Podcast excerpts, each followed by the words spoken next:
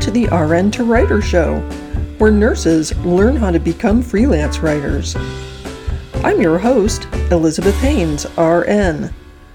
If you'd like more tips on how to launch and grow a freelance writing business, be sure to visit our website, rn2writer.com. And hey, you can catch this show on YouTube, Spotify, and Apple Podcasts. Today, we're happy, delighted, thrilled to welcome my longtime CPA and friend, Jason Deshayes. He is both a CPA, a PFS, and a CFP, which he'll explain to us in a little bit. He's the director of tax planning at Cook Wealth in Raleigh, North Carolina.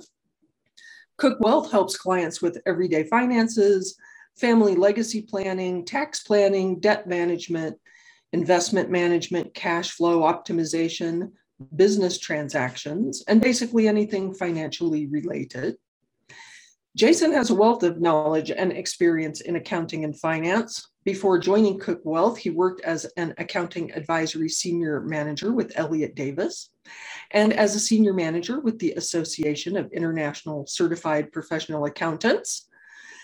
Prior to that, he worked in public accounting for 14 years, five years as the owner of a small boutique firm in Albuquerque, which is where we met originally, where he provided tax accounting and consulting advice to individuals and closely held businesses with a focus on professional services, medical and veterinary practices, individual taxation, and business startups. I'm skipping down now. In 2011, you were honored as one of New Mexico's 40 under 40, which I think you're saying you're no longer under 40. I am no longer qualified for that anymore. Yeah. anyway, Jason enjoys spending time with his wife, Tina, who's a nurse, by the way. Mm-hmm. His sons, Levi and Micah, and their daughter, Glory, and their dogs. And Jason likes to travel. Acrylic painting is your hobby. I didn't even know that. We've known each other all this time, and I didn't know that. I think I have one I can even bring out. Yeah. awesome. Welcome to the show, Jason. I'm thrilled that you're here. Thanks for being on. Thanks, Beth. This is uh, always a pleasure to talk to you. It's always fun to talk about this topic. So I'm excited to be here. I'm peeling this off now. My camera is going to go boing. Well, there's there's the picture. That's one of them. So there you go. Ooh, I love that. How long have you been doing that? Um, I would say it was probably about eight nine years. I think. Um, this was one of the uh, counterintuitive, non-accountancy things I did that my wife got me into. She said, "Hey, you spend all this time doing like this left brain, real analytical, kind of process-oriented job because you know you're doing tax returns, there's a process, and when you're dealing with money, there's a process." And she goes, "Well, you try something different." So we did one of those paint and wine nights, uh, and had a great time. And so that's kind of where it started. So I do that with my kids, and I do like art for them and, and in their bedroom and stuff. So how fun! I'll yeah, it's pretty different. One for Christmas. I I can make that happen. I love it. I love when people send me art. I have art hanging on my wall that my friend did, and I have a paint. I have many paintings that my uncles have done. Oh, that's cool. Fantastic. Anyway, let's get back to business. that's why we're here. People that's right like, here. Yeah, go move figure. it along, move it along. Um, tell us what these initials behind your name stand for. Well, you know, we're starting to collect acronyms behind my name uh, where I have enough that eventually I will have more acronyms than I actually have a name. Um, so CPA is easy. That's certified public accountant. PFS is a personal financial specialist. That's an AICPA credential tied to the CPA. And then the CFP is a certified financial planner, and that's a separate designation. Um, that's pretty well all of them require a pretty rigorous exam process. Um, so I've had the CPA for 18, 19 years now. And then um, I became a CFP in 2020. And a lot of the work I was doing in my practice in New Mexico was was really close to that financial planning part, but we never took the next step. And so coming over to Cook Wealth was allowed that kind of kind of getting over the goal line and actually get more engaged in the financial planning process as long tied in with all the tax and consulting that we were doing. Cool. Yeah. I remember our first meeting at your office. I decided when i when I decided to go full time freelance as I was transitioning out of mm-hmm. nursing, uh, as you know, I had freelanced part time for a long time, but then in 2009, I set up an LLC and decided to be very businesslike about this. So I came to see you to get pre launching, you know, advice. And in my programs and my coaching and, and courses, this is the the strategy that I teach other nurses um, is to set up a business entity and mm-hmm. consult an accountant, a CPA. And a lot of times nurses say to me, you know, I don't I don't see the point of that or I can't afford that or whatever. So could you speak from your perspective about what a CPA can help you with before you're even mm-hmm. generating income? Yeah.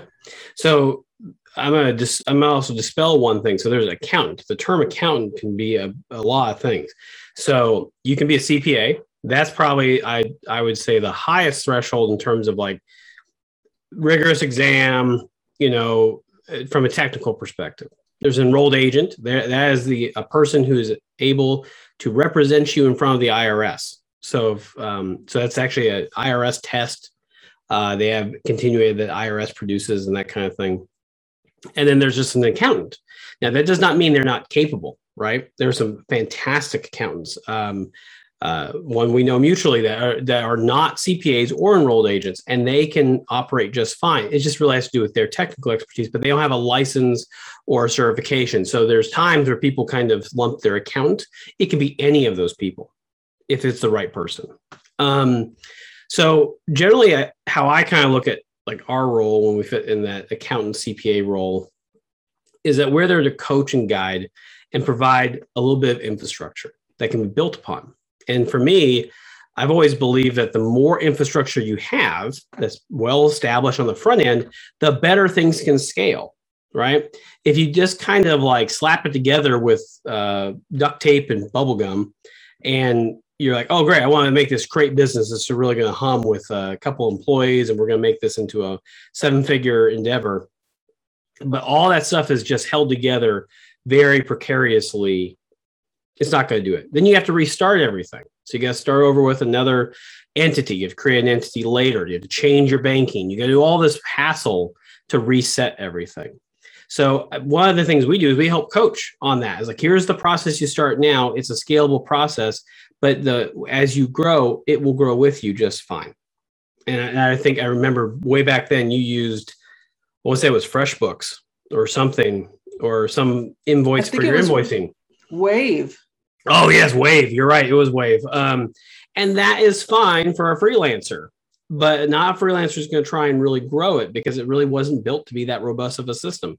But you could pivot a little bit, end up on a different system that can has I think you've been on uh, QuickBooks Online for what has probably been eight years now. Mm-hmm. So it is a scalable process and you can add on functionality that fits your business as you need to, but you've got the core system that's in place already. So I, I think that's kind of the big part is even before your revenue generating, we can usually manage a few of the beginning parts, make them really last for a long time and avoid random little hiccups that then come and bite you later. Um, depending on your specific state or how you set your business up, you may have certain things you have to do ahead of time, which you really don't think of. But if you got someone who deals with this on a regular basis, they're aware of those things and they can kind of like, hey, don't do X. Because if you do that, you're going to be getting notices for the next two years.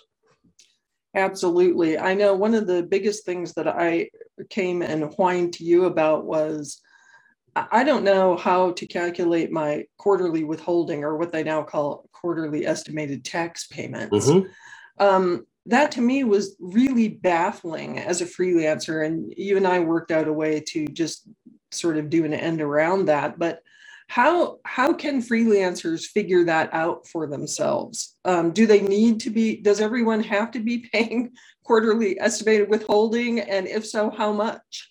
So I'll tell you the the, the best tax answer in the entire world. It's it depends. And the reason for that is because every person has a different circumstance, right? So most business um, organizational types, whether you're a sole proprietorship, which is where you literally say, I am taking in uh, business as me, as a person. I'm Jason Deshayes. I am a freelancer, and, and someone just writes me a check versus a corporate or LLC entity.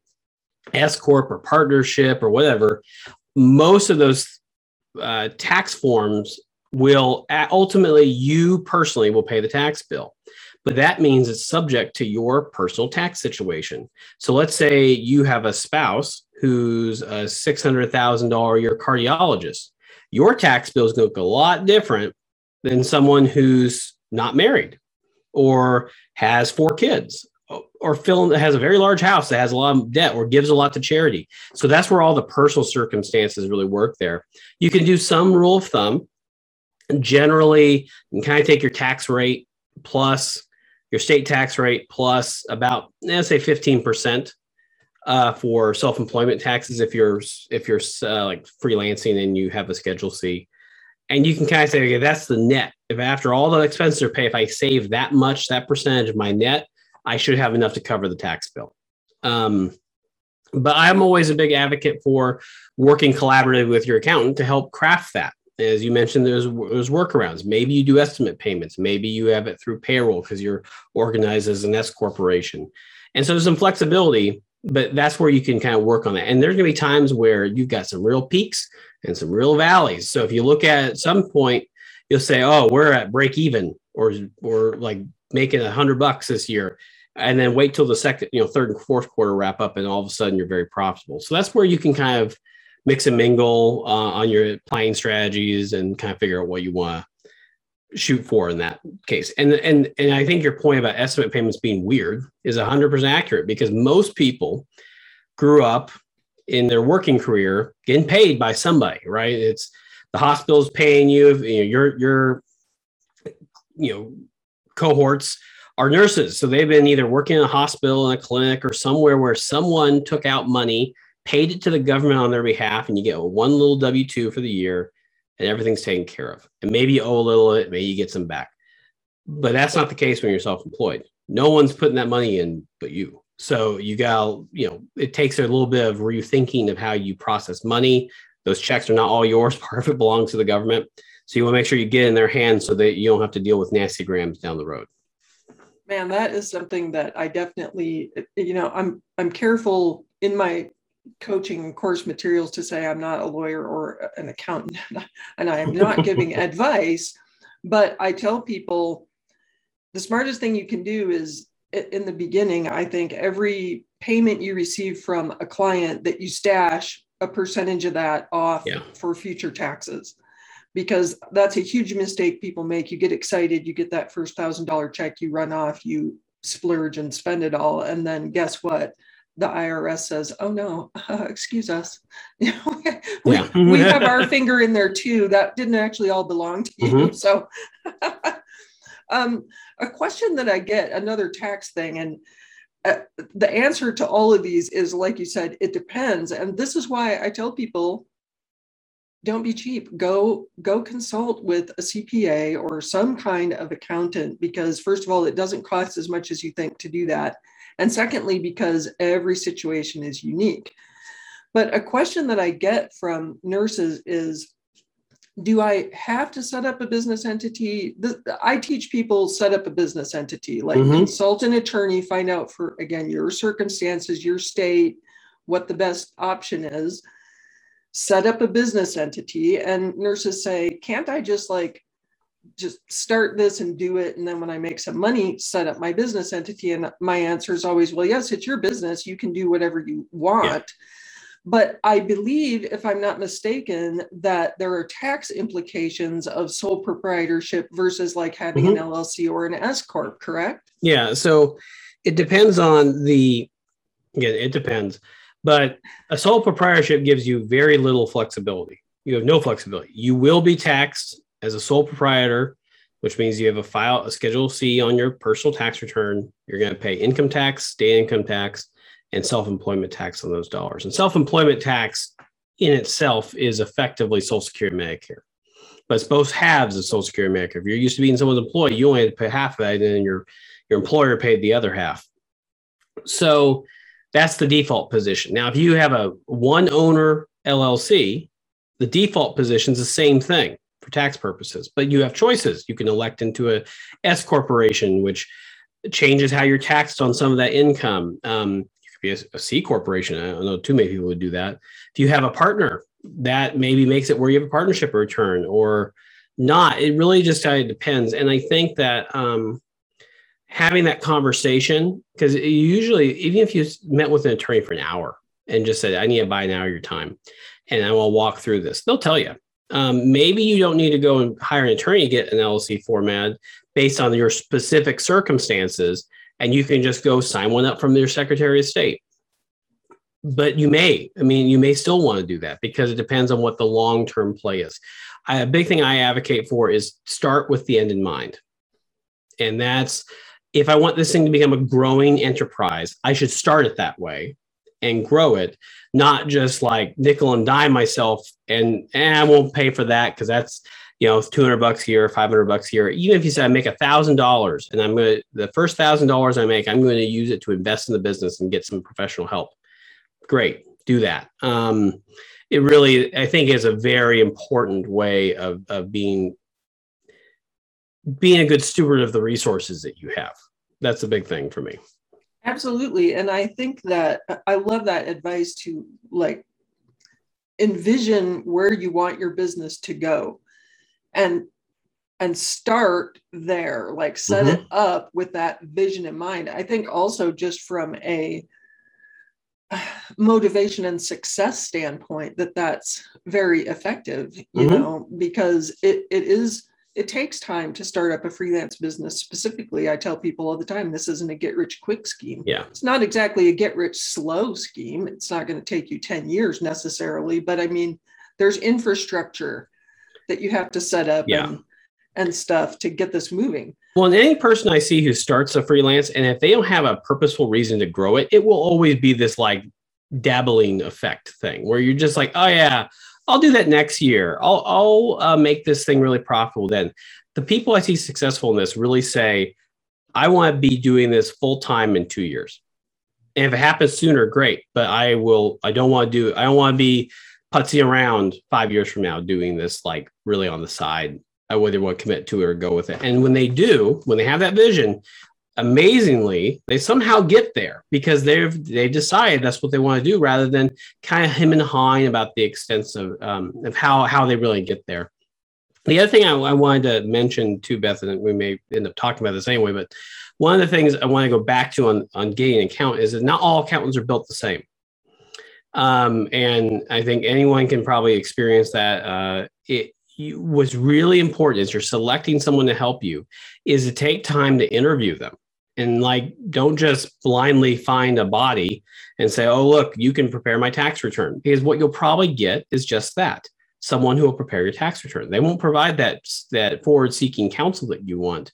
You really need to find someone who up front will say here's how we operate and have an ownership of that now, some will still charge by the hour, and that's that's pretty standard in this accounting profession. Is that it's a bill by the hour. So maybe on the front end of engagements, or when there's heavy times or on tax, you will pay more.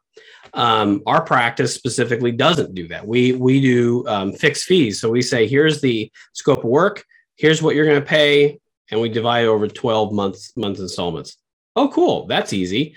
Um, but you know what you're going to get, but you also know the outcomes you expect, so you can hold people to that which I think is really important.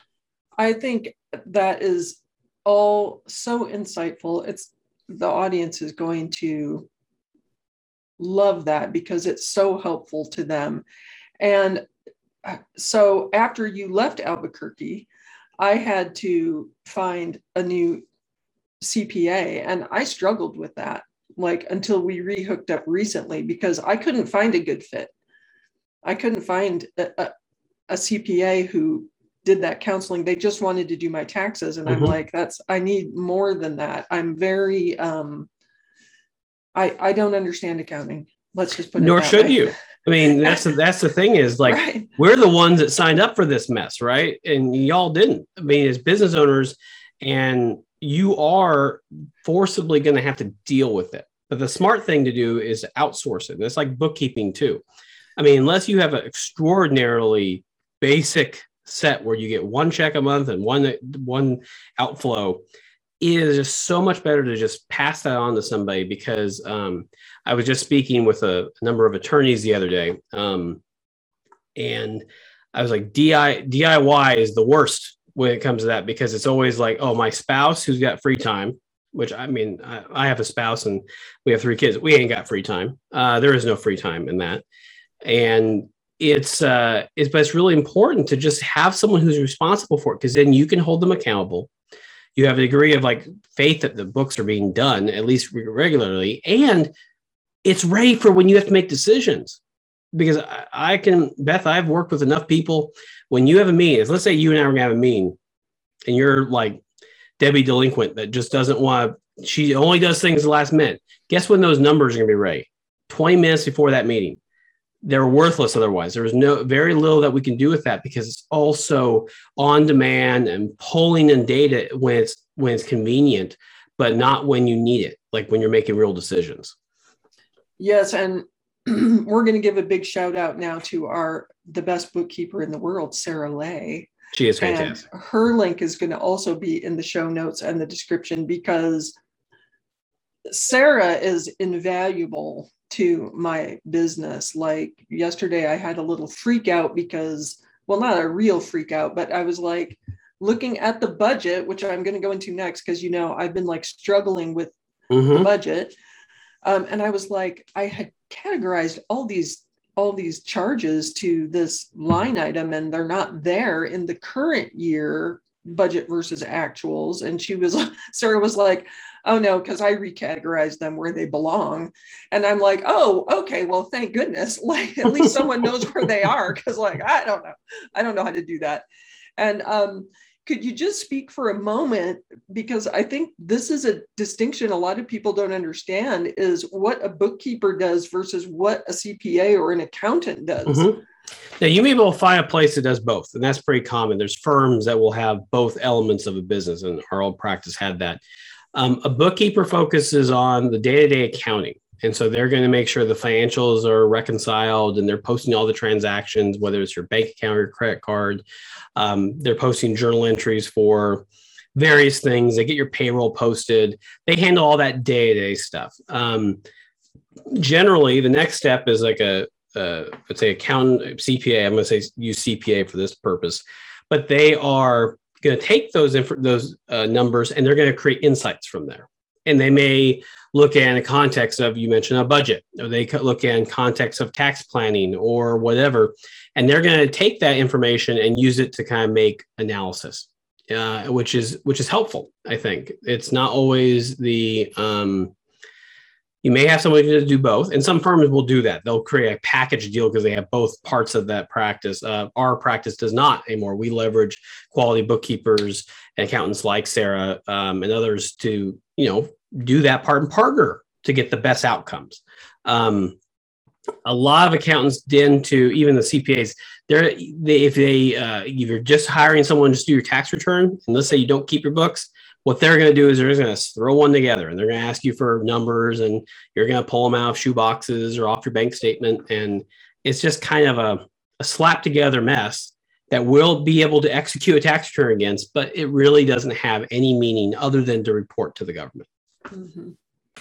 Yeah, it's um, getting a financial management team in place mm-hmm. like whether that's a one-stop shop like when we first worked together and that's where i met sarah or whether it's putting t- together your own team like i have done with you all um, it's just it's invaluable and it i find it astonishing when um, people don't see the value of that like they they only see that as like some sort of expense, which, as I said before, is not even that enormous of an expense. To me, the heartache and frustration that it saves mm-hmm. me is worth way more than what I pay for all these well, services. And you don't make money doing bookkeeping.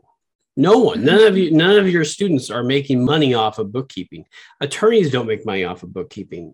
The only person who makes money off of bookkeeping is an accountant. That's right. it, or bookkeeper. So what it does is it swaps out your efforts from a a non-revenue producing administrative task and swap which you're not good at. Let's be honest most people whether you're a writer or a nurse you're probably not trained to be a bookkeeper or an accountant. You're taking all that effort and time and headache and you're swapping it for something that you can make money on. So let's say you can write five articles in the time it takes you to do your monthly work think of it that way stop looking at the outflow of costs look at the opportunity that you're missing out on that will generate revenue. And you're maybe happier doing that. You're going to enjoy doing that work and you're going to help build your brand. It's not going to be, you're not going to build anything futzing around with QuickBooks or Xero, or whatever and just like trying to make the parts kind of line up so you can say, okay, tax guy, here you go. Um, so it's really, it's a really strategic use of your efforts and your resources. And I do recommend pretty much to anybody who will listen to me um, that they just make that decision early and they'll find the outcome is so much better if they just let go of some of those things. Because again this is a business that you make money on your efforts not on the hours you work per se. I'm not going to go off on a tangent of one of my favorite topics which is opportunity cost but I preach about opportunity cost. Good. It's all the time. It's a it's a real thing. I mean, people, yes. People look at like cost outflows and well, if I have to pay for that, I'll just may as well have my wife do it or whatever. It's like, well, but what, how much do you bill an hour? I'm talking to an attorney. Oh yeah, four or five hundred bucks. I'm like that would like one hour of your time would cover that. And um, I look at it too, and, and I don't know if you t- teach this as well, but like when I'm looking at hiring, I think of the stuff I would take for me to pay for that person. I have to get this many jobs or this many things, and that covers them for the whole year. Man, I can do that. I can get work and I can keep myself busy and that person busy, but I don't have to do that stuff anymore. Someone who's better at can do it. I'm gonna get better outputs and I am not gonna do it myself, which is a big thing. I think of it exactly the same way. I was gonna say the way I conceptualize money, which is weird, I know, but it's like I say to myself, in, in two assignments, I can pay for all of Jason's services for the year in two assignments. So it's like, why would I not do that? Mm-hmm. Like that doesn't make sense. But anyway, I want to touch on budgeting real quick. Yeah. Because uh, you had made a, a, comment to me that that struck me funny. You said, um, oh, I like the fact that you use a budget. And I thought, doesn't everyone use a budget? No, that's actually a pretty um, uncommon thing. Most people operate on kind of a mindset of like whatever's in the account is my budget right wow. and they they kind of have sense of seasonality so if your business has some sort of cycle to it where it's like oh yeah i'm always slow in the months of may june july for reasons and every business has it um, there's uh, in the dental space, it's October, which is like September because everyone's going back to school and no one's going to go to the dentist. In CPA practices, it's usually January and February where you're not getting paid for anything, but you're starting to work a lot. And so everyone's got those and you're aware of those, but most businesses do not have any sort of budget. And budgets, because budgets have a are effectively a four letter word um, people feel constrained by them like oh i can't spend because the budget won't let me. I have to get this much otherwise the budget won't work. And people use it as kind of a, it's not an accountability tool it's not a projection tool it's really just like this thing that they have as like eh, uh, they don't want to do it so they don't. Yeah i get a lot of pushback on i, I don't i don't want to do a, a budget. And i what i tell people is i'm huge on goal setting mm-hmm. and financial goal setting. And I always say you cannot hit a target you have not set up. Yeah. Like, and to me, the budget is, like you said, it's a projection on the one hand, um, but it also gives me such valuable business intelligence mm-hmm. for making sure that you know i was just complaining the other day like i felt like my overhead was ballooning out of control until i found out that no transactions had just been recategorized on my behalf. They were all there. Um, but I, I i can't so i'm going to keep hammering this my audience. Good. you need a business budget. So here's here's the other way you can re- reposition it because budget again is a four letter word. Um, but like a forecast Mm-hmm. Right? People don't mind forecast. The weatherman tells you the forecast. You kind of look forward to it. It's going to be sunny on Saturday. there's your for you know think of your forecast as what is my business going to look like in the future and that's the same it's effectively the same thing right you're projecting out revenue you're projecting out expenses end up projecting out what you're forecasting your revenue your net profit's going to be and you can budget for that but you can also forecast for it and so if i've started using different terminologies just to kind of get people out of thinking of things a certain way um, and there's lots of programs for it. If you have, uh, depending on the version of QuickBooks you use, they have a budget, again, budget uh, feature built into it. Even if you end up in a um, more robust version, there's an advanced version of QuickBooks. There's also a platform called Fathom that's connected to QuickBooks, and it's a management reporting software. And so you can put in break even points. It's got little charts and graphs that it can make for you that pulls from your QuickBooks data and basically and Xero. So you can, uh, it will feed this and it will spit out like a management report for you and tell you in your terms what what numbers are going good what are your things you care about kpis which are key performance indicators it will figure those out so you want x number of cash are you getting paid quickly you know what what kind of certain expenses that are getting kind of high and you can build all that stuff now that's an advanced concept that's not something everyone's going to start off on day one with but it's something that's good and i'll tell you um, from a personal perspective I'm probably going to like shoot myself in the foot for this, but I did not used to have a budget in my or a forecast my old practice, except like near the end before we sold it, because I started saying, I think this is where revenue is going to hit. And I could do that. And I felt really good about it. In fact, I went back one year and I had my little methodology for calculating it. And I pretty much hit that within a thousand dollars. It was blew my mind. It's like, oh, wow, you can actually do this. And it was really helpful because we could figure out staffing based on that. And we could look at other things we wanted to invest in because we kind of thought, how much room do we have for this? And and it wasn't like budget says blah, forty thousand dollars, and if I I cannot spend a dime over that, it just comes out of other buckets, right? So you trade off. I thought I was going to spend X dollars on uh, office supplies, and we got a good deal, and it's half the cost. I'm going to repurpose some of that money to do something more strategic. So it's really just kind of helping you see your resources and say, yeah, I really want to get there. I want to budget in hiring. I want to budget in involvement in things or advertising. And that's how you're going to get there because you know how much money you got to kind of hold off to the side based on what you're making in revenue. This has been such an excellent conversation. I know everyone's going to take away so much from it.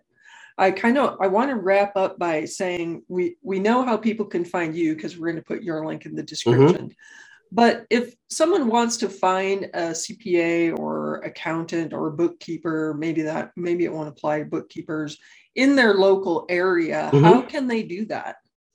Well, uh, that's that's I would say there's a couple places you can go. One, every state has a state CPA society. If you're looking for a, a, CPA, and they have like you can search them. You can usually even call the office and you can say, "Hey, I'm looking for someone in this town. Do you, what are the CPAs there? And they they usually have a good relationship with the CPAs in their in their state, so they can kind of usually direct you a little bit. Um, you can search. The power of Google is very compelling, and I would add levels of it. So like add you know freelance or writing and and what happens is a lot of firms have optimized their sites to if they have specialties or niches in their areas that they will pull that regardless of where they are. So if you may end up living in Iowa and having an accountant in Florida, and that's totally fine now. I mean, Power Zoom and other technology makes it much easier to have your counsel spread out throughout the country. Um, but then I would talk to friends. And no, now I'm a, but I'm a caveat that with saying don't ask the person like well, who gives you the best deal on your taxes because usually that gets into this like cocktail party tax plan, which is oh my god doesn't I don't pay any taxes. Well, first off, if you aren't paying taxes, you're doing it wrong because you're not making any money. No one, no one who makes money doesn't pay taxes. That's just a reality.